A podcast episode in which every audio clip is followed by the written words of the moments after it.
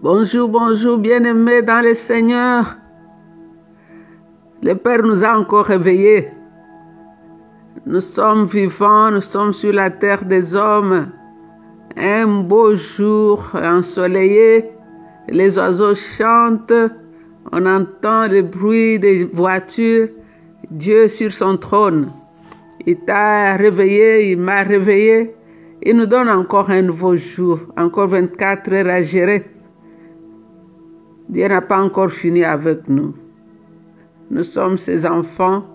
Nous devons grandir dans cette révélation-là que nous sommes les enfants de Dieu. Quel que soit ce que nous, nous pouvons traverser, nous les traversons comme enfants de Dieu, ancrés, enracinés en Jésus-Christ. Cela veut dire que le Père est au contrôle. Donc c'est Maman Jeanne avec l'équipe de Maman d'adoration. Nous continuons la méditation dans Matthieu 23. Aujourd'hui, nous lirons du verset 16 au verset 22. C'est court, mais c'est rempli de grandes révélations. Je vais lire la parole de Dieu. Malheur à vous, conducteurs aveugles. Vous dites, si quelqu'un jure par le temple, il n'est pas engagé par ce serment. Mais s'il jure par l'ordre du temple, il est engagé. Insensé aveugle. Qu'est-ce qui est le plus d'importance? Qu'est-ce qui a le plus d'importance? L'or ou le temple qui rend cet or sacré? Vous dites aussi, si quelqu'un jure par l'autel, il n'est pas engagé par ce serment. Mais s'il jure par l'offrande qui est sur qui se trouve sur l'autel, il est engagé. Aveugle. Qu'est-ce qui a le plus d'importance? L'offrande ou l'autel qui rend cette offrande sacrée? Celui donc qui jure par l'autel, jure par l'autel et par tout ce qui se trouve dessus. Celui qui jure par le temple, jure par le temple et par Dieu qui l'habite. Celui qui jure par le ciel, jure par le trône de Dieu et par Dieu qui y habite. Ça, c'est la parole de Dieu. On peut lire aussi dans Ésaïe 66, verset 1 ou bien Matthieu 5, verset 34. Aujourd'hui, c'est le Seigneur qui continue à nous parler. Hier, nous avons vu les trois malheurs. Et aujourd'hui, c'est le quatrième. Jésus a commencé à dire malheur, malheur aux dirigeants, aux responsables juifs.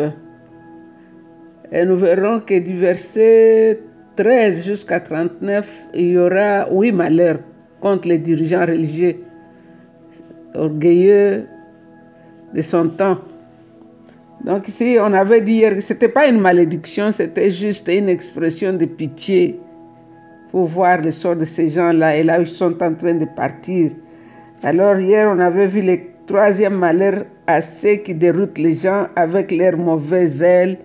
Ah, ils voyagent partout et puis quand ils rencontrent quelqu'un qui tombe dans leur filet, ils, en, fait, ils, en, ils en faisaient même un pire qu'eux. Alors aujourd'hui, c'est le quatrième malheur. Dans le verset 16 au verset 22, Jésus dit, à vous conducteurs aveugles. Ici, il s'agit de serments. Les gens jurent pour rien. Ils jurent et ils ne savent même pas respecter leurs serments. Alors le Seigneur dénonce leur légèreté dans leur raisonnement. Ils ont érigé un faux système pour éviter le paiement de leur engagement, le paiement de leur vœux. Alors pour l'instant, ils disent que si tu jures par le temple, tu n'es pas obligé de payer. Mais si tu jures sur l'or du temple, alors tu pourras accomplir les vœux. Alors, jurer sur le temple ou sur le don, toutes ces choses sont dans la maison de Dieu. Donc, jurer sur le don qui est sur l'autel était plus important et celui qui jurait sur un hôtel vide n'était pas lié à son serment. Voilà leur raisonnement.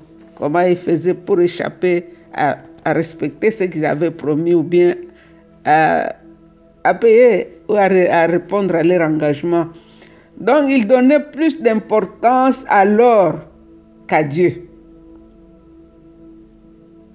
Parce que le temple était la maison de Dieu. Et les dons sur l'autel ou l'argent appartenaient aussi à Dieu. Alors qu'est-ce qui était plus important ici? L'or était plus important que l'autel lui-même?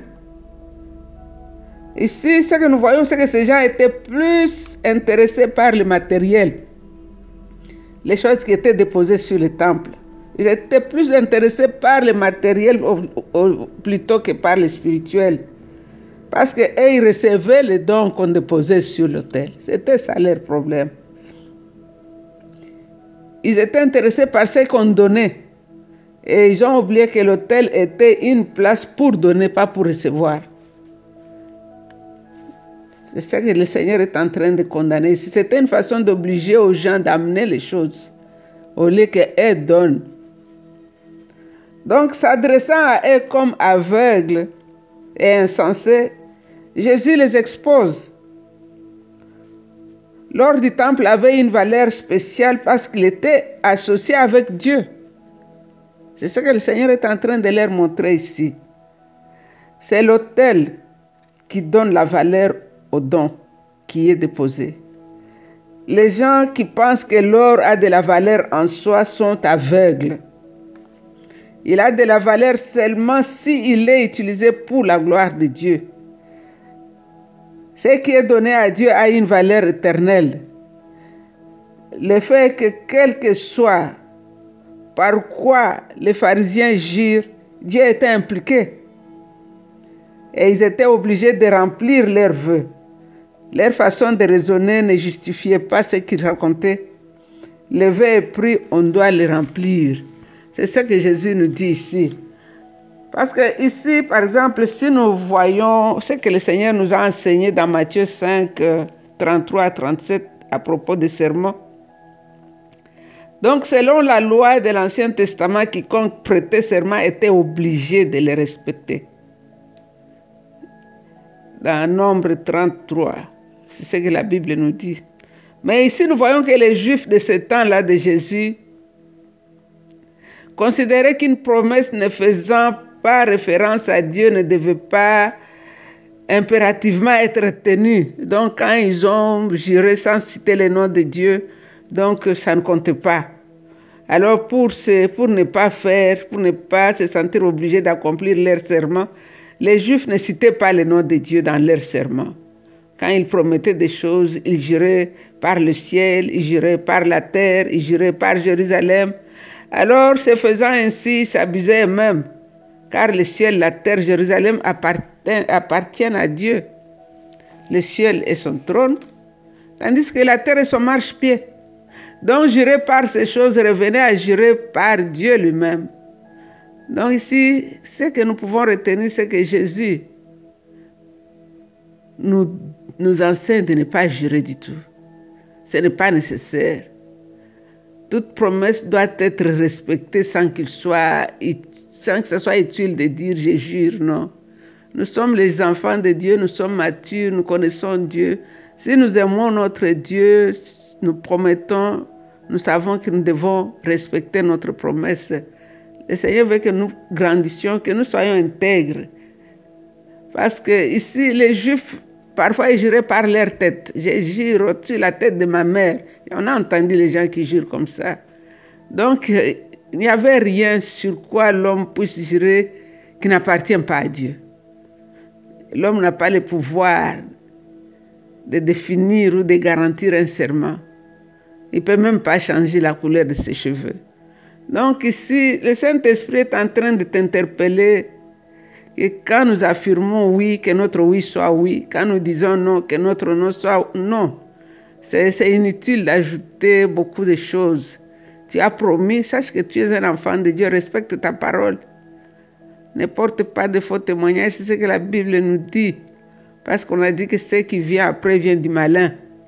Donc ici, Jésus ne, ne nous interdit pas de prêter des serments devant un tribunal. Quand tu es devant le procès, tu dois prêter le serment. C'est différent de ce qui s'est passé ici quand tous ces prédicateurs juifs, ces pharisiens, ces scribes, les chefs religieux, et ils avaient l'habitude de jurer lorsqu'ils s'engageaient par un contrat. Mais ils cherchaient les moyens pour ne pas devoir respecter la parole donnée. C'est pourquoi ils disaient, si nous jurons par le temple, nous ne sommes pas liés par notre serment. Mais si nous jurons par l'ordre du temple, nous devons respecter notre engagement. Pour eux, le fait de jurer par l'autel n'avait aucune valeur. Seul comptait le serment fait par l'offrande placée sur l'autel. Donc, c'est ce que le Seigneur nous interpelle. Ne jure pas. Tu es un enfant de Dieu, tu connais Dieu, promets et réalise tes promesses. Parce que quand nous jurons par quoi que ce soit, tout appartient à Dieu. Nous jurons par Dieu lui-même. Donc aujourd'hui, le Seigneur nous a parlé. Si nous avons l'habitude de jurer, le Seigneur dit ça c'est pour les, enfants, c'est pour les bébés. Les gens matures, les gens responsables ne peuvent pas jurer. non, tu sais que tu as promis, tu réalises tes promesses. Parce que tu es une grande personne, tu es un enfant de Dieu, tu aimes Dieu. Parce que ces choses-là, on a vu des chantages. On utilise ces serments pour dépouiller les gens. Oh, tu as fait un engagement. Qui va s'engager pour payer autant? Non, toi-même, dans ton cœur, tu sais ce que tu dois faire. Je me rappelle le témoignage de ma petite sœur. On construisait leur église, alors elle avait promis de donner un sac de ciment. Elle est tombée malade. Elle avait fait ce serment dans son cœur avec son Dieu. Elle était enceinte, elle est allée pour accoucher. Quand elle a accouché, l'accouchement s'est compliqué, c'est compliqué, elle est morte. Les infirmières, tout le monde a fui. Elle dit que quand elle était en bas là-bas, quelqu'un lui a dit, mais toi, tu avais promis de me construire, de me construire ma maison, tu n'as pas encore fait ce que tu avais promis. Rentre, va accomplir ton vœu.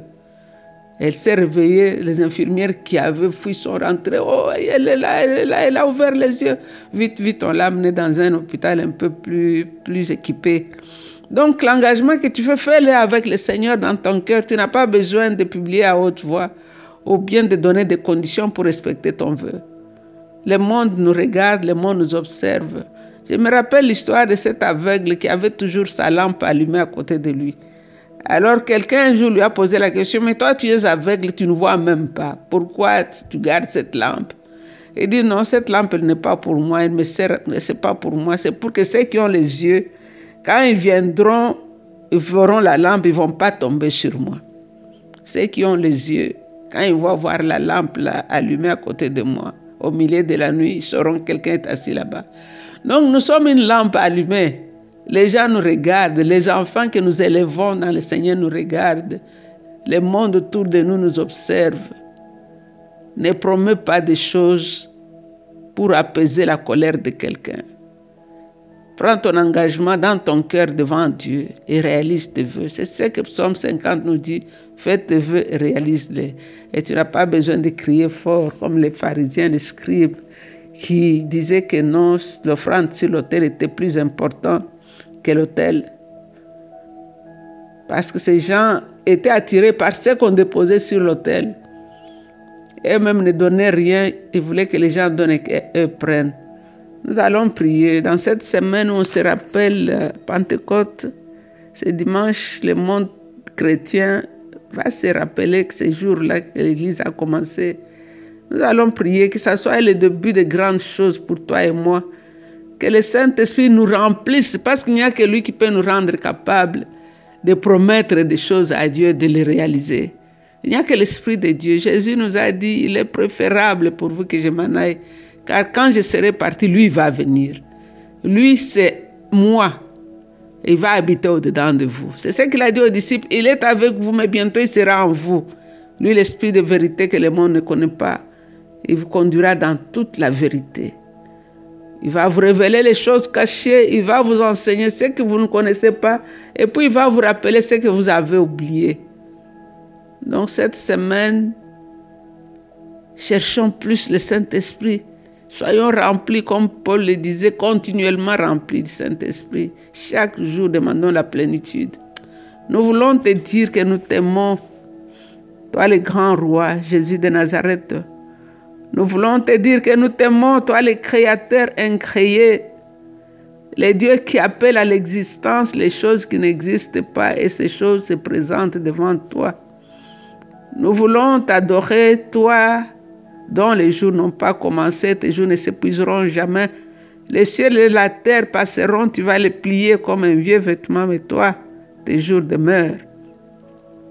Tu es la représentation exacte de ce que Dieu est. Tu es l'image visible du Dieu invisible. Tu es l'ombre du grand rocher dans le désert. Tu es le lit qui pousse dans la vallée. Et tu es la rose qui est dans le saron. Comment ne pas t'adorer, toi, le parfum qui a été fait selon l'art du parfumeur? Jésus, tu es le parfum de grande valeur. Quand tu parfumes un homme, l'odeur de la malédiction part, l'odeur de l'échec part. Voilà pourquoi nous t'adorons, toi l'échangeur de vie. Seigneur, quand tu viens dans la vie de quelqu'un, la vie qui n'avait pas de valeur devient une vie de valeur, car toi tu fais asseoir avec les grands du pays. Tu ramasses un pauvre sur un tas d'ordures, tu les laves et tu en fais un responsable dans la société. Voilà pourquoi mon âme t'adore, Seigneur. Tu es Dieu. Tu es grand, tu es fort. Tu es Emmanuel, Dieu avec nous. Oh Jésus, tu es le Fils qui faisait le bonheur de ton Père. Et la Bible nous dit que si Dieu ne nous a pas refusé Christ, qu'est-ce qu'il peut nous refuser? Tu es le rayonnement de la gloire du Père. Sois adoré, grand roi. Sois adoré, Jésus de Nazareth, l'étoile brillante du matin. C'est toi l'étoile qui brille jusqu'au matin quand les autres ont disparu. C'est toi l'ami qui reste quand les autres nous ont abandonnés. C'est toi qui cours vers nous quand les amis nous fuient et partent. Comment ne pas t'aimer, Seigneur Mon âme t'adore ce matin. Tu es digne de louanges et d'adoration. Tu es le chef de l'armée de l'Éternel. Tu es celui qui tient l'épée et tu décides le combat. Tu fais taire le bruit de guerre jusqu'aux extrémités de la terre. Tu es le père pour l'orphelin. Tu es l'époux pour la veuve. Et tu es le compagnon de celui aussi qui est seul, abandonné. Tu n'as ni commencement ni fin de temps. Les temps et les circonstances sont dans ta main. C'est pourquoi, Père, je viens devant toi avec mon frère, ma soeur. Je viens avec ceux qui sont malades dans leur corps. Je les déclare guéris au nom de Jésus. Oh Seigneur, tu es le médecin par excellence. Tu envoies ta parole et ta parole guérit. Laisse que ta parole parcourt, Seigneur, et touche les corps qui avaient été touchés par Corona, par toutes sortes de maladies. Et je déclare qu'ils sont guéris au nom de Jésus. Tu avais dit au sentier romain, va, ton serviteur est guéri. Et quand il est parti, il a trouvé guéri.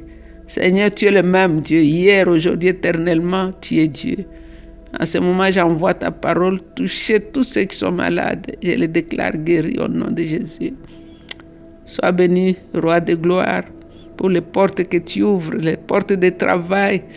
Toutes les portes qui étaient fermées sont ouvertes au nom de Jésus. Seigneur, sois béni. Cher Saint-Esprit, ouvre notre entendement afin que nous puissions comprendre le message que tu nous donnes chaque jour. Merci Père. Merci Roi de gloire. Dans le nom de Jésus, nous avons ainsi prié. Et avec beaucoup d'actions de grâce, nous disons Amen, Amen. C'était encore une fois votre servante, Maman Jeanne. Vous êtes bénis, demeurez dans votre bénédiction. I love you. Bye bye.